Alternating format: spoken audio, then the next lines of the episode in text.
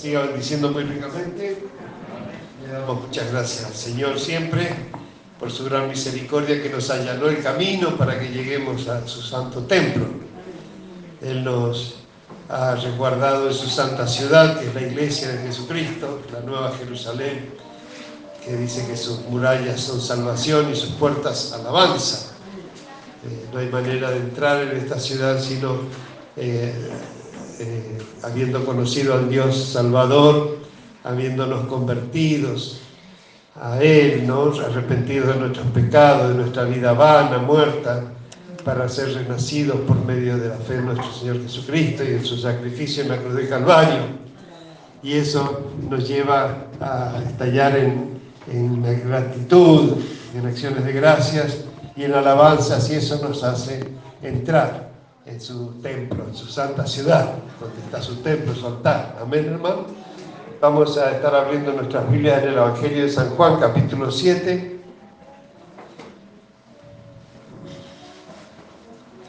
San Juan, capítulo 7, a partir del versículo 10.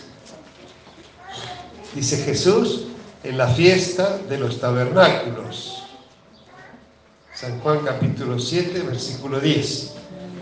Dice, pero después que sus hermanos habían subido, entonces él también subió a la fiesta, no abiertamente, sino como en secreto. Y le buscaban los judíos en la fiesta y decían, ¿dónde está aquel?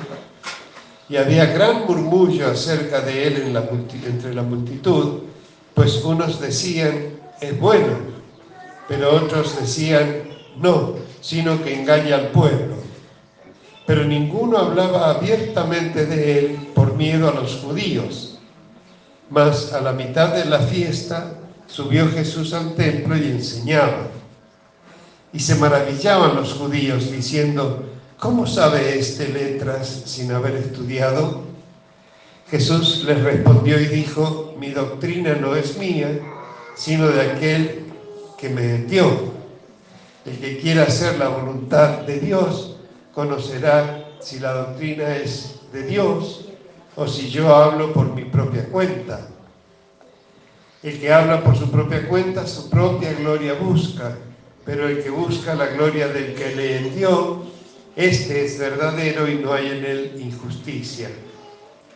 ¿No os dio Moisés la ley y ninguno de vosotros cumple la ley? ¿Por qué procuráis matarme? Respondió la multitud y dijo, demonio tienes, ¿quién procura matarte? Jesús respondió y les dijo, una obra hice y todos os maravilláis. Por cierto, Moisés os dio la circuncisión, no porque sea de Moisés, sino de los padres. Y en el día de reposo circuncidáis al hombre. Si recibe el hombre la circuncisión en el día de reposo para que la ley de Moisés no sea quebrantada, os enojáis conmigo porque en el día de reposo sané completamente un hombre. No juzguéis según las apariencias, juzgad con justo juicio. Y en el versículo 37 dice, en el último día, en el último y gran día de la fiesta, Jesús se puso en pie y alzó la voz diciendo, si alguno tiene sed, venga a mí y beba. El que cree en mí, como dice la Escritura, de su interior correrán ríos de agua viva. Esto dijo del Espíritu que habían de recibir los que creyesen en Él, pues aún no había venido el Espíritu Santo, porque Jesús no había sido aún glorificado. Amén. Amén, Padre, Dios Todopoderoso, fiel y verdadero, Santo, Señor del cielo y la tierra, Señor de maravillas, en el nombre de nuestro Señor y sumo sacerdote Jesucristo, quien vive y reina tu diestra para siempre, intercede por nosotros y nos bautiza con tu Espíritu Santo y fuego, Señor eterno, el deseado de las naciones, el que ha de venir.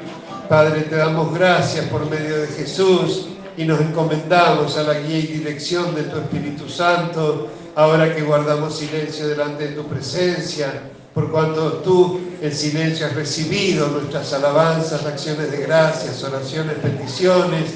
Señor, ahora somos nosotros los que prestaremos oído, Señor, a tu mensaje, Padre. Sabemos y vivimos por toda palabra que sale de tu boca, Señor.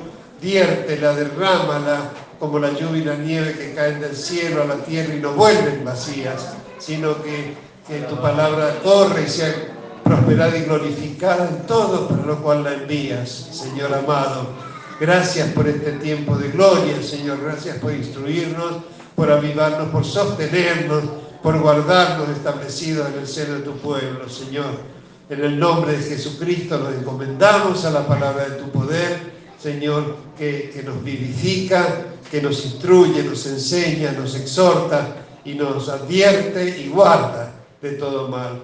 Padre, que podamos ponerla por obra, oyéndola con atención y guardándola y custodiándola, siendo testigos de, nuestra fe en tus promesas. Padre, en el nombre de Jesús lo pedimos y recibimos, porque así lo creemos y esperamos. Señor, amén. Unas gracias muy intensas, porque justamente ahora en octubre las iglesias unidas de San Juan, eh, coordinadas por los consejos pastorales. Hay tres consejos, uno en Rawson y dos en la provincia de San Juan. Eh, primero eran uno, después hubo como una división, pero finalmente se, se volvieron a, a unir eh, y a poner de acuerdo, y fue un milagro maravilloso. Eh, así como me dolió profundamente que se hubiera producido un cisma eh, cuando los mismos pastores que habían tenido diferencias eh, se reunieron y se pusieron de acuerdo y vieron que, que lo que Dios nos manda es estar en la unidad del Espíritu. ¿no? Yo digo, ¿cuántas veces leemos la Biblia y, y, la repetimos y decimos textos audios? y a veces cuando tenemos que ponerla por obra reaccionamos humanamente, ¿no?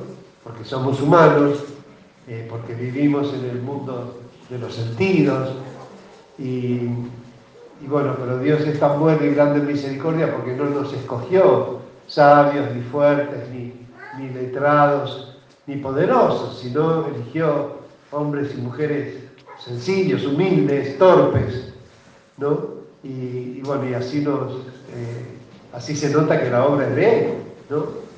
Y no de poderosos. Amén, hermano. Y después de, de esta unión, eh, en, en, octubre ya creo que, creo que mencionaron que hacía siete años ya que se viene realizando esta marcha para Jesús. O que, eh, porque los consejos se han ido integrando y los pastores y congregaciones se han ido adhiriendo y uniendo como es el caso nuestro también. Eh, eh yo de verdad que conforme a, la doctrina y a la, a la, tradición que llevábamos de nuestra fraternidad, estábamos como muy encerrados y aislados en nosotros mismos. Esto ya lo traemos de la época de la pastoradora, quizá porque también las iglesias han vivido movimientos de renovación, y, bueno, mucho, muchas este, corrientes innovadoras. Entonces, bueno, eh, nosotros conocimos al Señor de, de, dentro de lo que es la iglesia Esmirna y anexos y estábamos allí muy celosos de lo que habíamos recibido. Justamente el pastor Antonio Reyes, cuando vio que todas estas corrientes venían, que venían como modernizando, y cambiando algunas formas que de última no son de fondo, porque son formas. Lo que, nos, lo que tenemos que cuidar y hemos aprendido es que las diferencias entre congregaciones son de forma y no de fondo. ¿Amén? Como pasa en las familias. Aún de un mismo abuelo y abuela, a lo mejor hay familias entre sus hijos e hijas, y no todos comen a la misma hora y no todos eh, eh, mandan a los hijos al mismo al colegio y no todos trabajan y tienen actividad en, en, las mismas cosas. Cada uno tiene sus diferencias, pero todos guardan la enseñanza y la instrucción que sus padres les impartieron, ¿no? Y bueno, este, en este momento hemos tenido, la, eh, a través de los últimos años, tuvimos la oportunidad de tener contactos, por ejemplo, primero con el pastor, eh, los pastores Daniel y Charito Jiménez, a quienes conocimos a través del pastor Rubén Arias, porque como él mismo contaba, cuando él empezó con, con sus grandes pruebas a través de la pérdida de la visión, eh, tuvo mucho contacto con el pastor Daniel y los pastores Daniel y Charito Jiménez, y ellos le acompañaron muchísimo. Fíjese, una fraternidad tan cerrada y por ejemplo a lo mejor eh, no se dio de que nos haga partícipes o supiéramos qué le estaba pasando en, esa, esa, dimensión de prueba, porque tampoco ellos en Caucete, nosotros mediamos. Eh, el pastor Rivera el 9 de julio, el pastor argentino en, Godoy Cruz, el, pastor Augusto en Los Berros, eh, no teníamos un contacto fluido, no nos encontrábamos, sino muy de lejos en lejos. Así que en ese, en ese momento, en sus grandes pruebas, encontró en el pastor Daniel Jiménez y su esposa Charito la asistencia, el compañerismo, el amor fraternal que le ayudó a superar una prueba tan inmensa como es perder la vista. ¿no? Uno lo ve conducirse al pastor Rubenaria y, y, es como que no le faltara nada. Y está su esposa al lado, ¿no? que es una ayuda verdaderamente una colaboradora de parte de Dios. ¿no? Y bueno, así también cuando empezamos a pensar en celebrar los 40 años de, la llegada del Evangelio perdón, la llegada del ministerio Argentina para Cristo, porque en San Juan había evangelio, claro, había iglesias, diversas denominaciones, pastores maravillosos, como he tenido la oportunidad de conocer al pastor Ángel Vega del Templo Bíblico, eh, a los pastores Jiménez, y volvimos a tener contacto con el pastor eh, Miguel Recio, que es el oficial que eh, los envió a prisión a la pastoria del grupo misionero, y que esa noche que ellos quedaron detenidos para, hacer, para pasar 10 días en la cárcel, el pastor Recio se convirtió y, ahora es, y es el primer pastor de todo este movimiento que hubo ¿no? con la llegada de la pastora Mediagua hace 44 años ya, que lo celebramos siempre eh, en esta época de octubre. Porque octubre, septiembre-octubre es un mes muy especial y ahora vamos a ver por qué. Porque como siempre predicamos y enseñamos, eh, eh, Dios mandó a Israel, a su pueblo Israel, celebrar tres, santas convocaciones en el año. Una es Pascua, Pesaj, en hebreo, donde los israelitas celebran su libertad. Fueron liberados de la esclavitud de Egipto y, Dios los liberó de Egipto por medio de Moisés eh, y bueno, salieron camino a la tierra prometida, ¿no? Después viene 50 días después la fiesta de Pentecostés, que cuando ellos entraban en la tierra que Dios les daba y empezaron a cosechar, ¿no? Cuando empezaran la cosecha de las mieses, debían volver a Jerusalén, a la ciudad que Dios escogiera, ¿no? a celebrar la fiesta de Pentecostés, que es la fiesta de las semanas o la fiesta de las primicias. Allí llevaban las primicias de su ciega.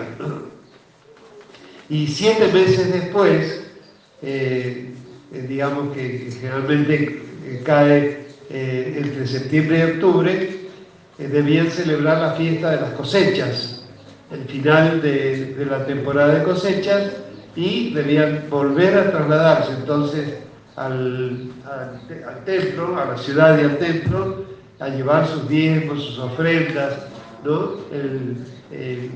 como señal de gratitud por las buenas cosechas que Dios les había dado. ¿no? Así tenemos esas tres grandes fiestas anuales.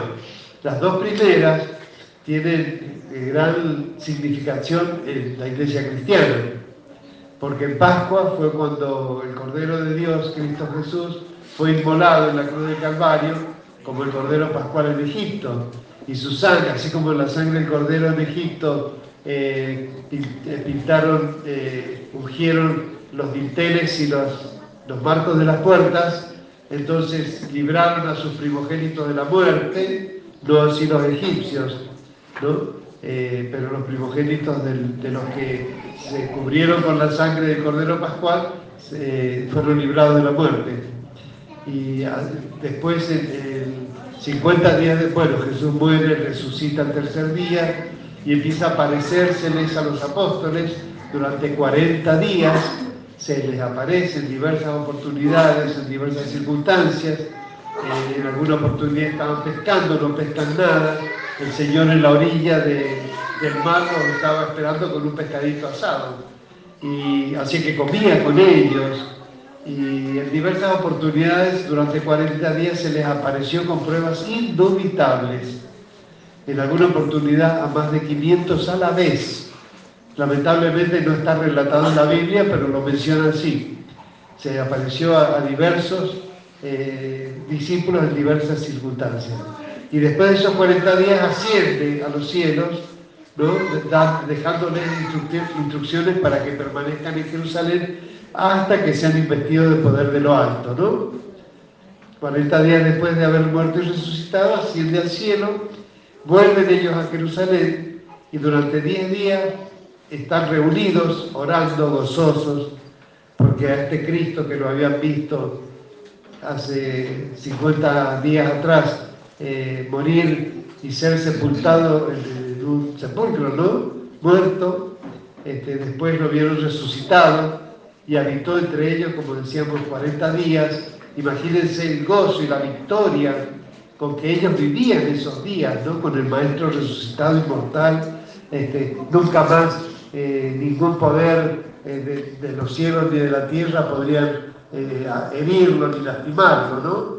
Entonces, qué vida, qué momentos tan maravillosos habrán sido esos 40 días, escuchándolo resucitado y presente en, cuerpo, alma y espíritu delante de ellos, con un cuerpo glorioso, eh, recordándole y enseñándoles haberlo visto colgado muerto en un madero y descender al sepulcro su cadáver, que verlo ascender victorioso por el poder de Dios a los cielos y ser envuelto en una nube de gloria para eh, recuperar su lugar a la diestra del Padre. Entonces ellos volvieron gozosos a Jerusalén, con mucho gozo, y además, mientras Jesús estaba presente, eh, él, centraba la atención de todos los discípulos, pero la ausencia física de Jesús nos obliga, digo, durante estos dos mil años después de su ascensión, a, a entre nosotros porque antes, claro, cuando uno está con él y él está hablando y está ahí, a lo mejor estemos juntos o no, vamos a estar pendientes de él, ¿no? Y nos dará gozo que nuestros hermanos también estén, pero la atención nuestra va a estar en él. Pero cuando él físicamente no está presente, entonces es como que nos miramos entre nosotros y, reconocemos que hemos sido convocados y congregados por el Señor eh, físicamente ausente, ¿no? Pero además Él nos habló de una promesa que vendría del cielo y que si 10 días después, cuando se cumplen los 50 días entre Pascua y Pentecostés, el día de Pentecostés descendió el Espíritu Santo de Dios. Jesucristo envió el Espíritu Santo de Dios y entonces ahí nace la iglesia de Jesucristo. ¿Ven hermanos? Ese es el origen, es nuestro origen. ¿no? Nosotros somos, eh, venimos de la iglesia de Jerusalén. Este, ¿Cuánta antigüedad tenemos nosotros como iglesia? Si bien hace 40, 34 años que yo estoy acá en Beula, 44 que llegó la pastora y está el Evangelio acá en Mediagua, en Cuyo, pero nuestra iglesia tiene 2000 años, porque si alrededor del año cero, digamos cuatro años antes del año cero, nace Jesús y muere alrededor del año 30, resucita, desde el año 30, ahora que estamos en el 2022, se están cumpliendo casi, son 2000 años de iglesia. Amén, hermano. Eh, a veces los, los, que ignoran o creen que a lo mejor están acostumbrados a la tradición de la religión oficial, piensan que, como la misma religión enseña, que es la única y verdadera iglesia, eso lo repetían mucho, ahora ya no lo repiten así, porque han sido forzados a reconocer que la iglesia evangélica es realmente la iglesia que sigue con la doctrina bíblica. ¿Qué nos hace a nosotros permanecer y tener y, ser herederos de los dos mil años de iglesia. Que nosotros seguimos la doctrina cristiana con Jesús en el centro y con, la doctrina bíblica. Amén, hermanos. Así que bueno, y, ha sido muy hermoso eh, poder eh, encontrarnos en estas convocaciones que hacen los, eh, digamos, los consejos pastorales, convocan a todos los pastores de la provincia y que ha producido un movimiento maravilloso, maravilloso. Gracias a Dios con nuestras hermanas pastoras, eh, Rosa, Argentina, que ellas me han estado, la hermana que era justo en el medio de sus pruebitas, a lo mejor no nos acompañaba físicamente, pero sabemos que ella está participando todo el tiempo del mismo sentir y para mí ha sido un gozo inefable saber que ellas tres me acompañen, como digo, así como Pedro, Jacobo y Juan acompañaban a Jesús. Eh, sé que la iglesia Beula está bien representada y por, estas tres eh, hermanas ancianas, ancianas no de edad, sino de, ministerio. Y bueno, y eso nos ha permitido participar de diversos eventos, reuniones, eh, y ahora justamente como que hoy se cumple el ciclo, el ciclo de, digamos, de, la marcha por Jesús, que ya hace siete años la vienen haciendo algunos, han sido menos, pero se han ido, incrementando y en este momento la tomaron las tres eh, consejos, la promovieron y hicimos una, misma actividad todos juntos, ¿no? Pero además eh, invitaron al, pastor Walter Cerantes, que es vicepresidente de la Unión de la Asamblea de Dios, y que nosotros conocimos cuando Olivos cumplió 60 años. ¿Te acuerdas que viajamos a Buenos Aires? Y en Olivos celebraron los 60 años.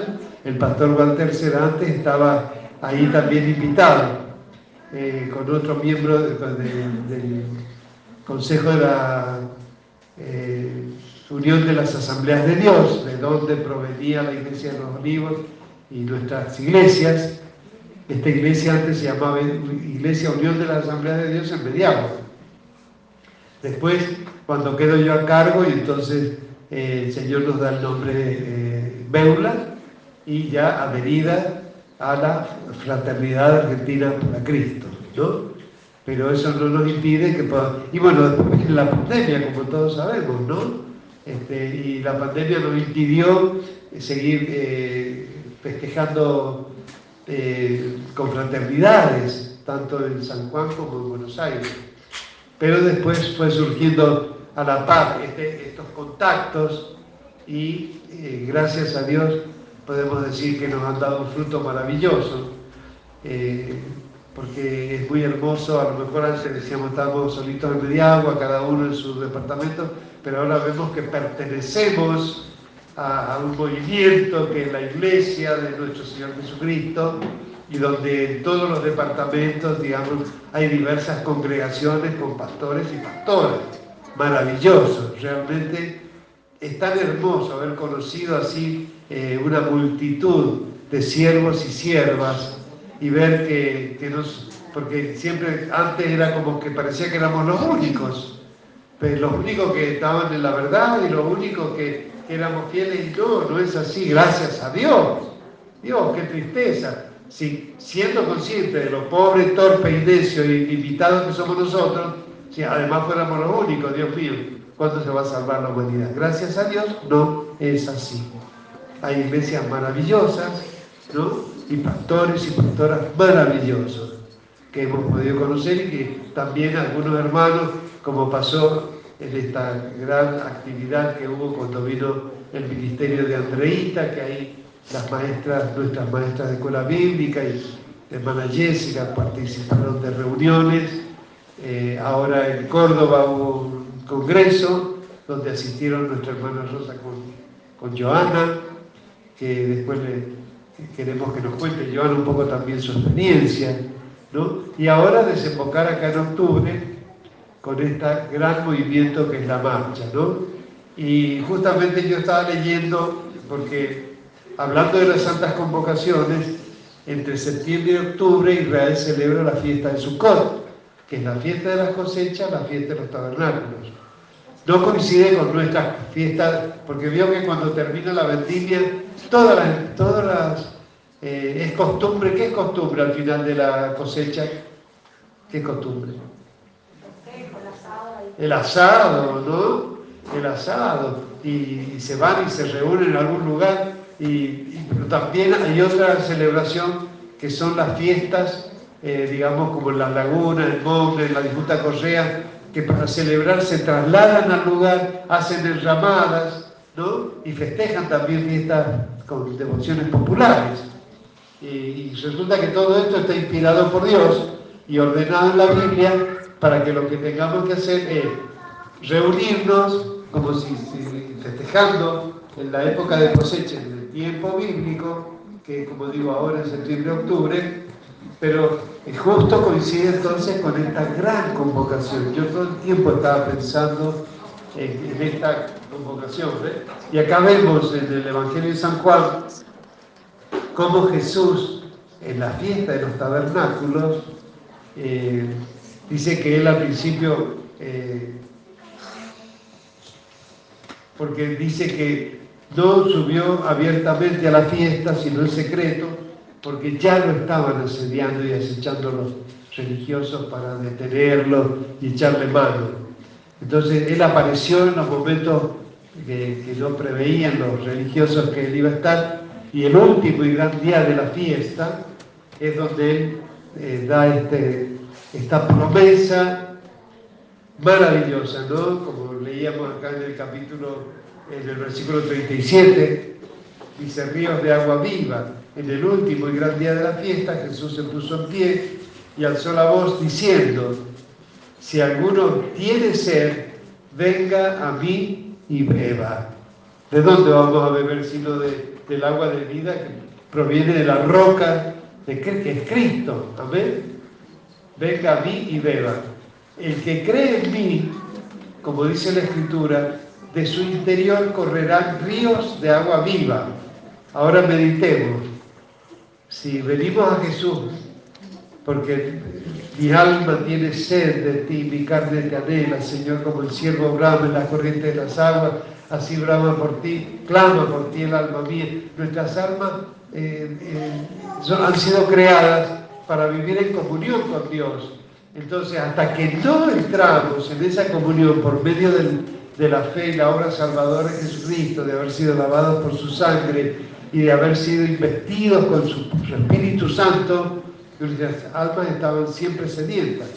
Este, en, el, mundo hay una característica cuando, cuando alguien es internado en el hospital, ¿qué es lo primero que hace? ¿Qué le pone primero? El suelo. ¿Por qué? Porque generalmente están deshidratados. Después usan esa misma vía para medicarlos. Pero fundamentalmente es porque llegan deshidratados por el estado de enfermedad. ¿Y qué decir si es colitis o algo así? Los niños llegan secante, ¿no? porque están deshidratados. Bueno, así las almas humanas están en el mundo, deshidratadas, porque no tienen, por eso no hay fuerza. ¿cómo, puede, ¿Cómo se puede vivir así? ¿No? Una persona deshidratada, lo primero le duele la cabeza, después no tiene fuerzas, eh, anda irritable, débil, eh, con, síntomas que todos los órganos del cuerpo, porque el cuerpo necesita eh, una hidratación. Así el alma, el alma humana tiene que estar hidratada por el agua viva de Cristo, ¿no? Y, dice que tiene sed, venga mi beba. Cuando nosotros nos encontramos con Jesucristo y nos convertimos a Él, a partir de ese momento, permanentemente con Él, y Él es la roca espiritual que nos, de donde fluye permanente agua para mantenernos nuestras almas hidratadas. Por eso tenemos que estar eh, pegados a la roca, ¿no? y bebiendo de él continuamente. Eh, esta agua de vida es, es, un símbolo del Espíritu Santo, ¿no? Pero dígame usted, esta promesa de su interior correrán ríos de agua viva. Ahora, si mi alma, bebiendo de Jesús su Espíritu, se sacia, eh, adquiere la naturaleza eterna de ser hijo de Dios redimido, ¿no? Inmortal, eh, ciudadano del reino de los cielos, miembro de la familia celestial. ¿Qué hace un ser humano así con un río de agua viva? ¿Cuántas veces hemos leído esto? ¿Usted lo ha meditado? Porque para saciar nuestra sed no tenemos que bebernos un río, aparte es imposible por nuestra limitación humana, más que un poco unos vasos de agua, nada más. Podríamos bañarnos en un río, pero nunca bebernos un río entero. Amén, hermanos. Pero dice no solamente que eh, tener eh, o beber un río, sino fluir un río. Fluir un río. Miren, en estos días, porque el viernes, bueno, ve que como, relató la hermana Gladys, ojalá que el año que viene toda la iglesia lo haga, porque hemos estado promoviendo esto. Quizás las hermanas que me han estado acompañando, que ya de por sí son evangelistas, y, salen a, compartir y a orar. Este, pero ve las actividades que describió la hermana Gladys es la que hemos tenido que hacer en la semana, es lo que se nos propuso desde el Consejo Pastoral. No solamente un día de marcha, sino una semana por San Juan y una semana por Jesús, para Jesús, ¿no? Este, para orar por San Juan y predicar su, palabra, ¿no? Eh, ¿Cuál es la, la idea, que es lo que los cursos que hace la hermana Rosa, lo que viene propiciando los consejos y, la doctrina que estamos recibiendo por todos lados. ¿no? Que ya no es salir un día a la semana con hermano argentino, hermana Gladys a, hacer visitas, puerta por puerta. Eso no hay que dejar de hacerlo. Esa es una tarea de la iglesia. Pero lo que Dios nos está enseñando ahora, que cada uno de nosotros que estamos aquí hoy, estamos recibiendo ¿no? Estamos en una posición muy cómoda, eso se nos ha puesto en evidencia, ¿no? Venimos el domingo, bebemos, comemos, nos saciamos, eh, nos alcanza para toda la semana, porque muchos no, no vuelven durante la semana y eso que hay actividades y hay mucho para hacer, sin embargo no vuelven durante la semana, quiere decir que les alcanza para toda la semana. Pero nosotros estamos viviendo, como quien dice, en una irrealidad, porque estamos viviendo en un mundo que está lleno de dolor. El pastor eh, eh, predicó el viernes, leyó en el libro de Éxodo que cuando tenía Moisés unos 80 años, estaba muy tranquilo apacentando las ovejitas de su suegro. ¿Cuál era la vida de Moisés? disfrutar la familia, la esposa maravillosa que tenía, la familia de su suegro que era sacerdote de Dios en Madián. Estaba lo más bien. 80 años, ¿qué se podía esperar más que en cualquier momento el Señor se lo iba a llevar? Estaba sanito, saludable, muy cómodo. Pero se le aparece Dios diciéndole, he oído el clamor de mi pueblo, porque el mensaje maravilloso maravilloso que hemos recibido en estos días es que Dios oye el clamor de, los, de cosas que nosotros tendríamos que oír y que nosotros tendríamos que ver, porque nosotros estamos en el mundo, tenemos ojos, manos, oídos, ¿no? Boca, estamos en contacto con, la manera de Uy, que hay habla de suicidio. Uy, qué manera de vender droga media agua, ¿no? Uy, otra chica que violaron y abusaron. Y hoy, y aparte de comentarlo como noticia, ¿qué más hacemos? ¿Qué más hacemos? Bueno, venimos a la te pedimos que reprendas el espíritu de, de suicidio, que estés librando a los niños, a las niñas, Sí, bueno, está bien, está bien que oremos por la humanidad. Pero la humanidad está mal. No basta con eso, hermanos. Eso es lo que el Señor nos está moviendo en este tiempo. No basta. La gente está sufriendo. Sufriendo. Él hacía mucho énfasis en la cantidad de niñas abusadas que hay. Y niños también, porque no, ya no cuidan que sean mujeres o varones. Este, y, de la cantidad de, drogadictos que hay en, el mundo, que están atentando contra su integridad constantemente, ni hablar de los alcohólicos o los que sufren obesidad, otro tipo de adicciones terribles, ¿no? Este, y nosotros eh, venimos a la iglesia, lo pasamos bien, oramos por ello y nos vamos a seguir disfrutando, disfrutando lo que Dios nos ha dado. Entonces, mire, yo quiero leer un texto que está acá, les pido que abran sus Biblias eh, en el Segunda de Reyes, capítulo 6. Segunda de Reyes, capítulo 6. Está antes, mucho antes de los Salmos después de Samuel. Segunda Reyes, capítulo 6. Amén. Y vamos a leer un pasaje que se refiere al profeta Eliseo.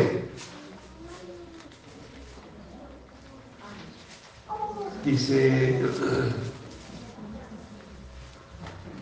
el, el pueblo de el reino de Israel.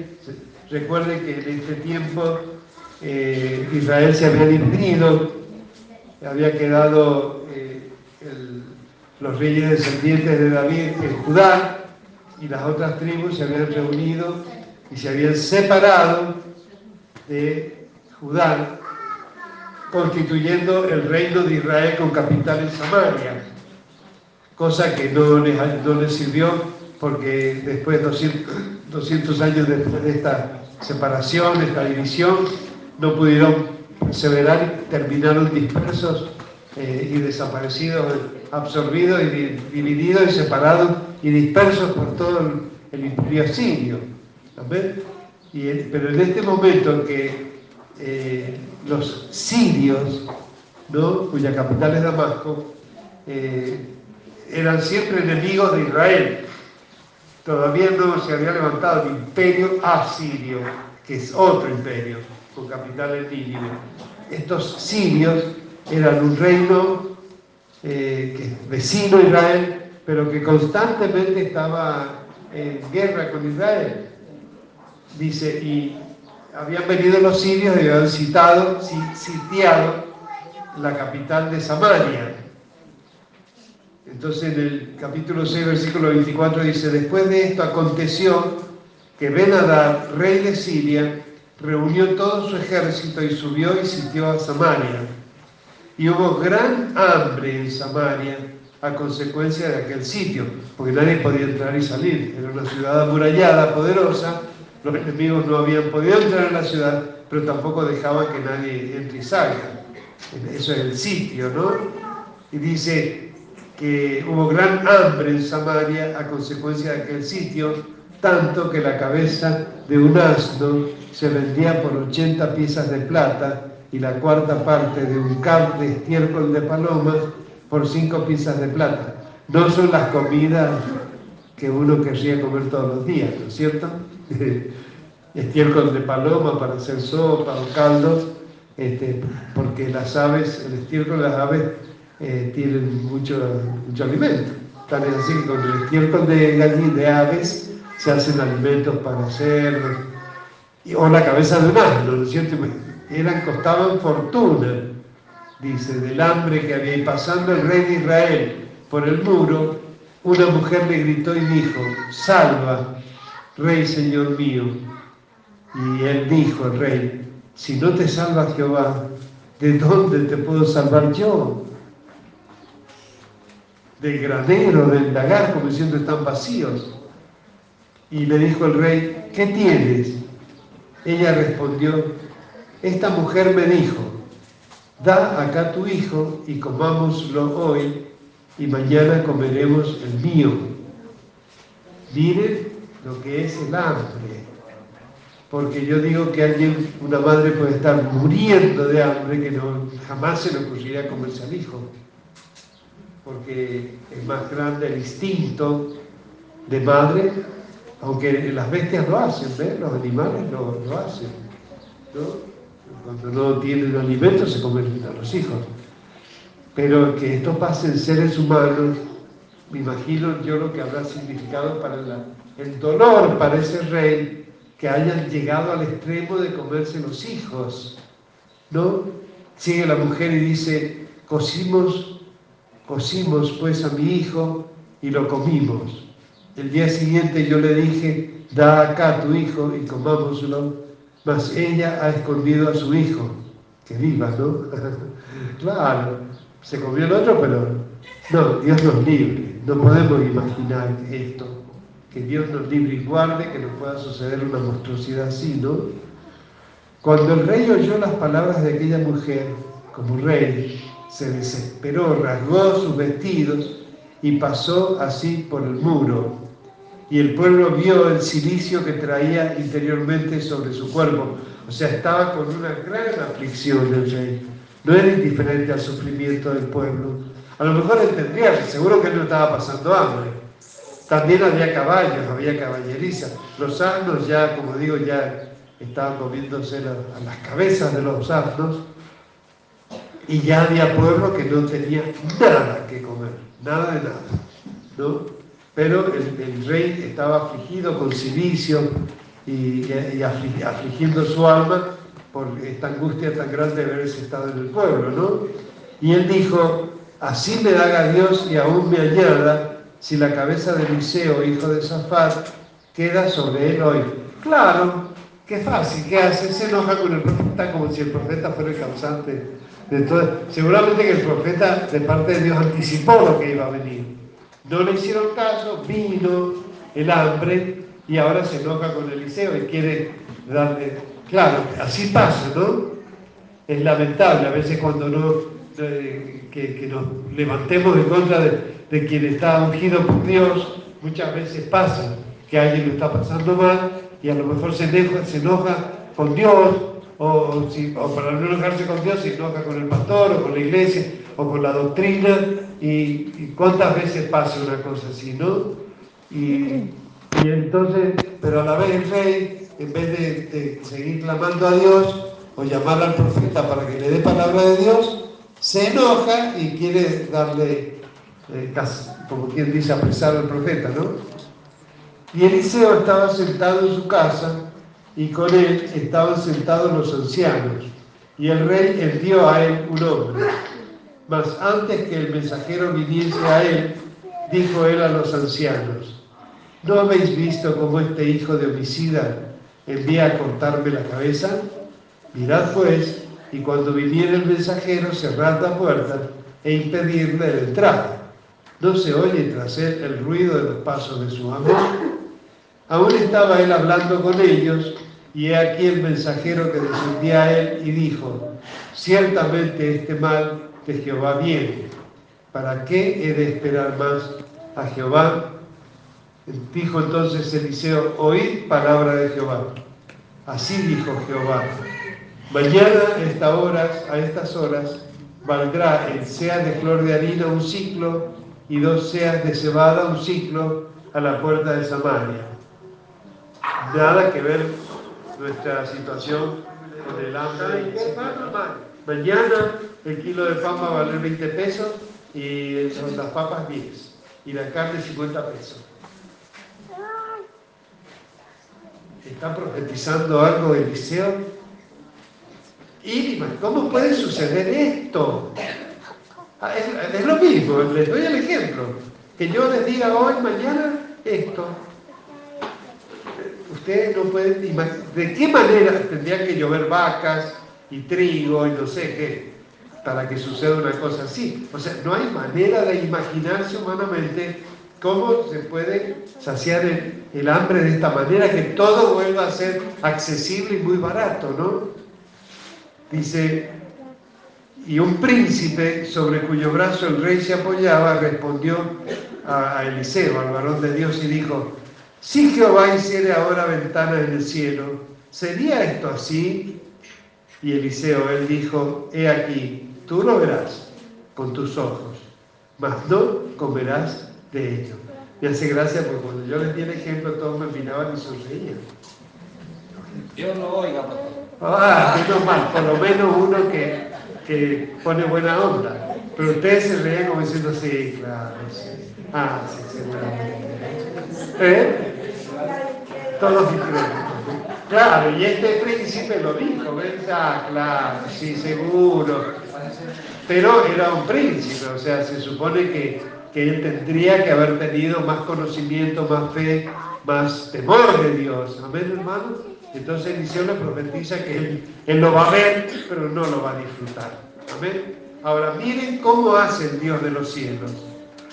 Había a la entrada de la puerta cuatro hombres leprosos, afuera de la ciudad, los cuales dijeron el uno al otro, ¿para qué nos estamos aquí hasta que muramos? Si tratáramos de entrar en la ciudad, por el hambre que hay en la ciudad moriríamos en ella. Pero además no podían entrar porque eran leprosos. ¿Qué estaban haciendo a la puerta? ¿Qué estaban esperando sino la muerte, no es cierto? Y si nos quedamos aquí también moriremos. Entonces ellos dicen, vamos pues ahora y pasemos al campamento de los sirios. Si ellos nos dieren la vida, viviremos. Y si nos dieren la muerte, moriremos. Pero el estar acá muriendo de inanición, intentemos algo. Intentemos algo loco, ¿no? Porque siendo leprosos e israelitas, ¿qué pueden esperar de los sirios? Pero como diciendo, en vez de esperar la muerte, sacamos la encuentro. Se levantaron pues al anochecer para ir al campamento de los sirios y, eh, y no había nadie allí. Dice, se levantaron pues al anochecer para ir al campamento de los sirios y llegando a la entrada del campamento de los sirios, no había allí nadie, porque Jehová había hecho que en el campamento de los sirios se oyese estruendo de carros, ruido de caballos y estrépito de gran, estrépito de gran ejército, y se dijeron unos a otros los sirios, he aquí, el rey de Israel ha tomado a sueldo contra nosotros a los reyes de los eteos y a los reyes de los egipcios para que vengan contra nosotros. Les hace Dios sentir estruendo de ejércitos que los aterra. Estas son las batallas de Dios. Por eso dice el profeta, no es con ejército ni con espada, es con el poder del Espíritu de Dios, ¿no? El, Señor sembró terror en los sirios y esto lo ha hecho en varias oportunidades de la historia, de la historia bíblica y los enemigos se, se, se, se, qué sé yo, se perturban, se enloquecen, ¿no? Entonces, dice, así se levantaron y huyeron al anochecer, abandonando sus tiendas, sus caballos, sus asnos y el campamento como estaba. Y habían huido para salvar sus vidas. Habían huido los sirios del campamento, todos los soldados habían dejado todo lo que había en el campamento, incluso los animales, caballos, asnos.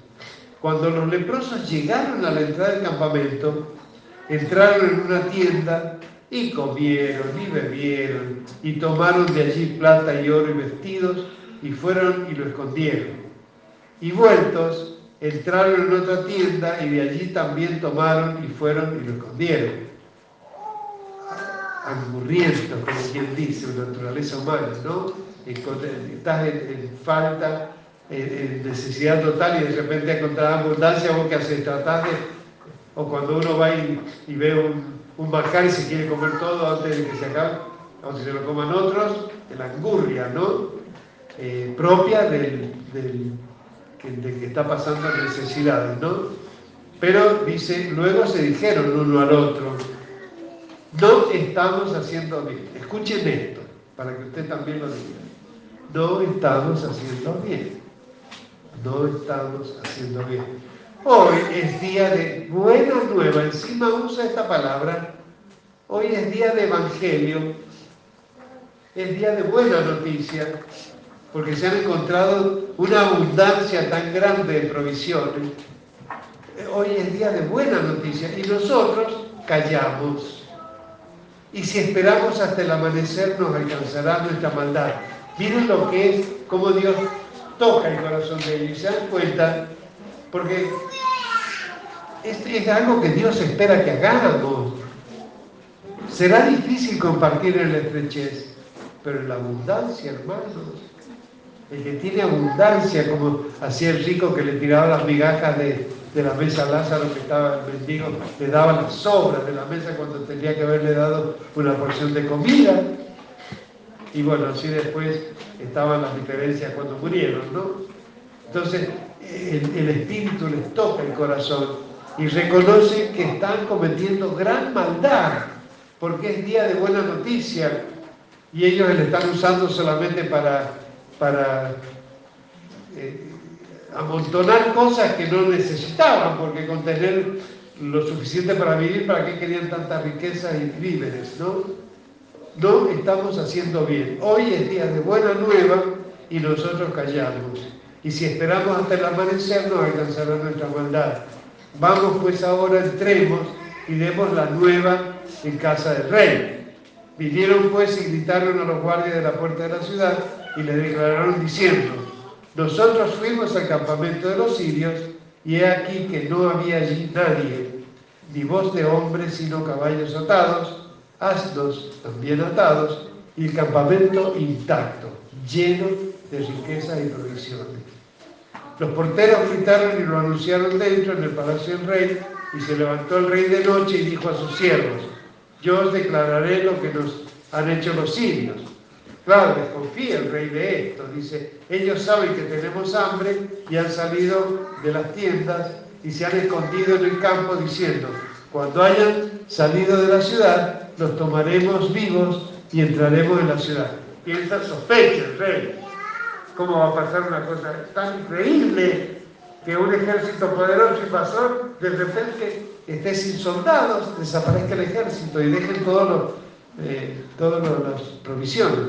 Entonces respondió uno de sus siervos y dijo, tomen ahora cinco de los caballos que han quedado en la ciudad, porque los que quedan acá también perecerán como toda la multitud de Israel que ya ha perecido, y enviemos y veamos qué hay. Tomaron pues dos caballos de un, carro y envió el rey al campamento de los sirios diciendo, id y ved. Y ellos fueron y lo siguieron hasta el Jordán. Y he aquí que todo el camino estaba lleno de vestidos y enseres que los sirios habían arrojado por la premura, porque se fueron del campamento huyendo y llevarían algunas cosas, pero hasta las cosas que llevaban las dejaban en el camino por el terror que Dios les había infundido, ¿no? Y se volvieron los mensajeros y lo hicieron saber al rey. Ahí el rey se dio cuenta que realmente habían huido y estaban, habían enloquecido, ¿no? Entonces el pueblo salió y saqueó el campamento de los sirios y fue vendido un sea de flor de harina por un ciclo y dos seas de cebada por un ciclo, conforme a la palabra de Jehová. ¿Ve? Amén. Y el rey puso a la puerta de aquel príncipe sobre cuyo brazo él se apoyaba y lo atropelló el pueblo a la entrada y murió conforme a lo que había dicho el varón de Dios cuando el rey descendió a él. Amén. Así aconteció pues de la manera que el varón de Dios había hablado al rey diciendo, dos sea de cebada por un ciclo y el sea de flor de harina será vendido por un ciclo mañana a estas horas a la puerta de Samaria. A lo cual aquel príncipe había respondido al varón de Dios diciendo, si Jehová hiciera ventanas en el cielo, ¿pudiera suceder esto? Y se dijo, he aquí, tú lo verás con tus ojos, mas no comerás de ello. Y, sucedió así. Le sucedió así porque el pueblo lo atropelló a la entrada y murió.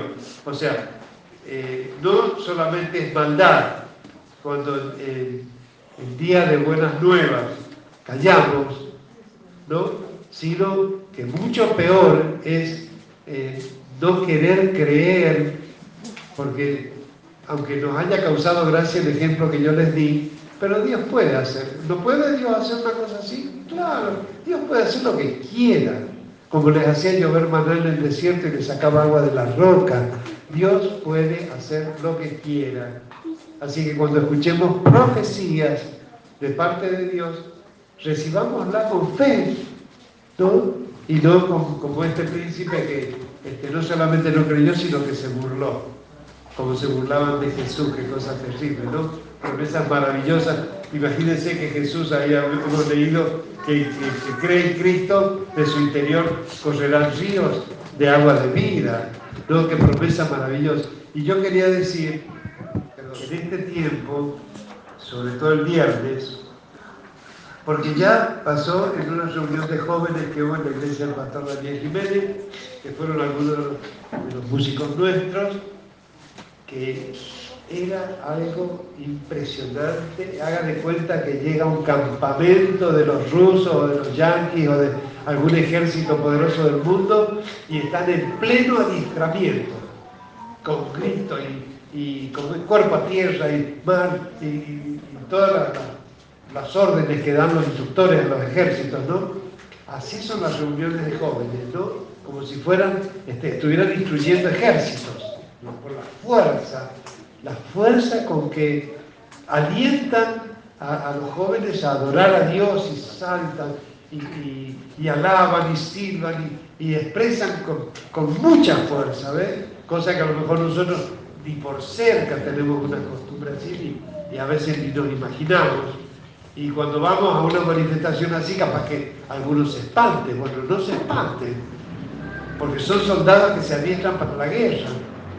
Porque acá, total, como estamos, este, cuando usted sirve una comida, su familia desayunó, almorzó, merendó y usted a la noche le sirve la cena.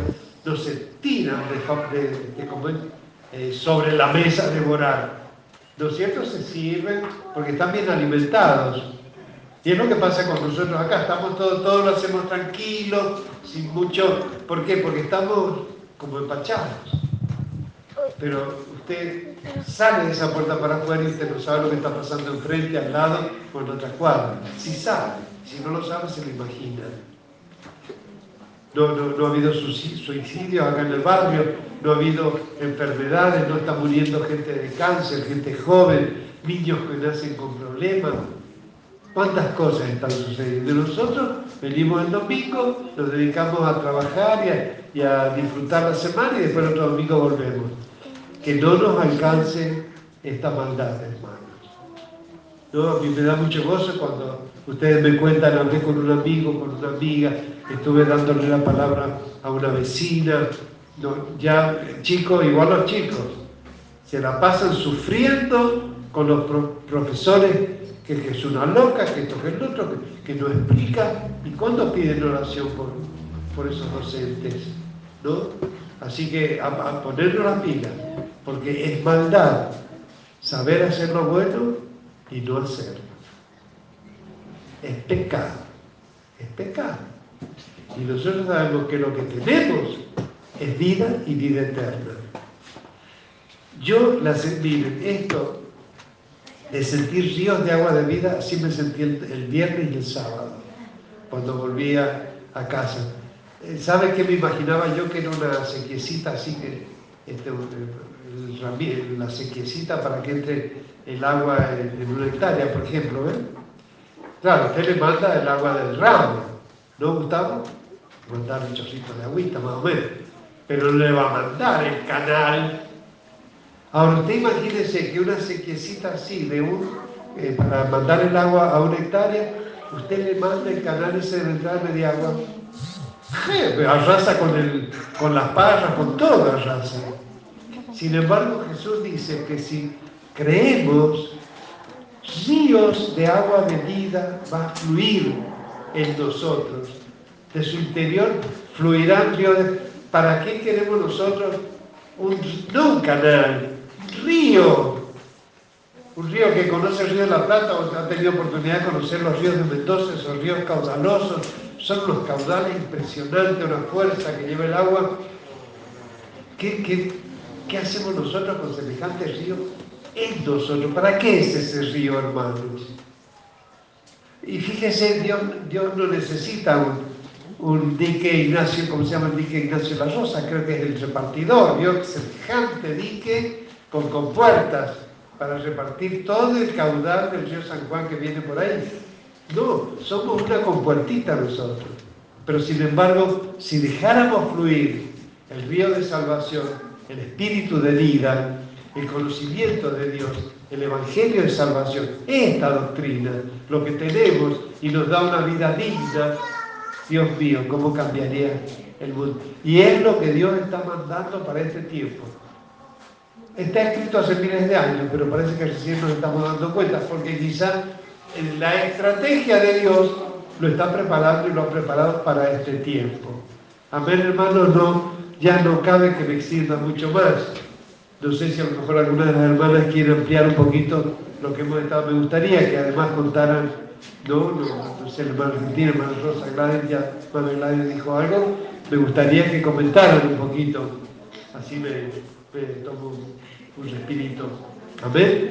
Y, pero de verdad, ayer le doy gracias a Dios, porque sé que no es fácil yo no vengo a cambiar nada, no vengo a dar vuelta a nada, a irme de ningún lugar. Nosotros vamos a permanecer con todo lo que hemos recibido, pero vamos a avanzar, no estamos estancados. Vamos a estar abiertos para ensanchar, porque si hay ríos en nuestro corazón no puedo seguir con una comportita y, y una cosa de cemento armado que no deje pasar todo ese caudal, sino todo lo contrario. Amén, hermano. Así que le demos gracias a Dios porque esa sensación, mire, había sido realmente, esto también lo vivimos cuando fueron los 60 años en Olivo, lo hemos vivido en algunas oportunidades, cultos de gran avivamiento, provocando el derramamiento y el bautismo del Espíritu Santo, porque el Espíritu Santo se derrama cuando, como no eran dos o tres que lo recibieron. Bueno, en el caso de Éfeso eran 12 discípulos, pero eh, eh, cuando vino por primera vez eran 120 reunidos, orando, clamando, esperando la promesa. Así que tenemos que predisponernos para que este río, que no es el río San Juan ni el río de la Plata, es el río que proviene de la santa ciudad de Dios, el río de vida, que, proviene de Cristo Jesús. Este es el río que debemos cada uno de nosotros dejar fluir para que inunde la tierra el conocimiento de Dios y llegue ya este, la salvación para toda criatura. Amén, hermanos. Amén. Le damos gracias a Dios. Gracias.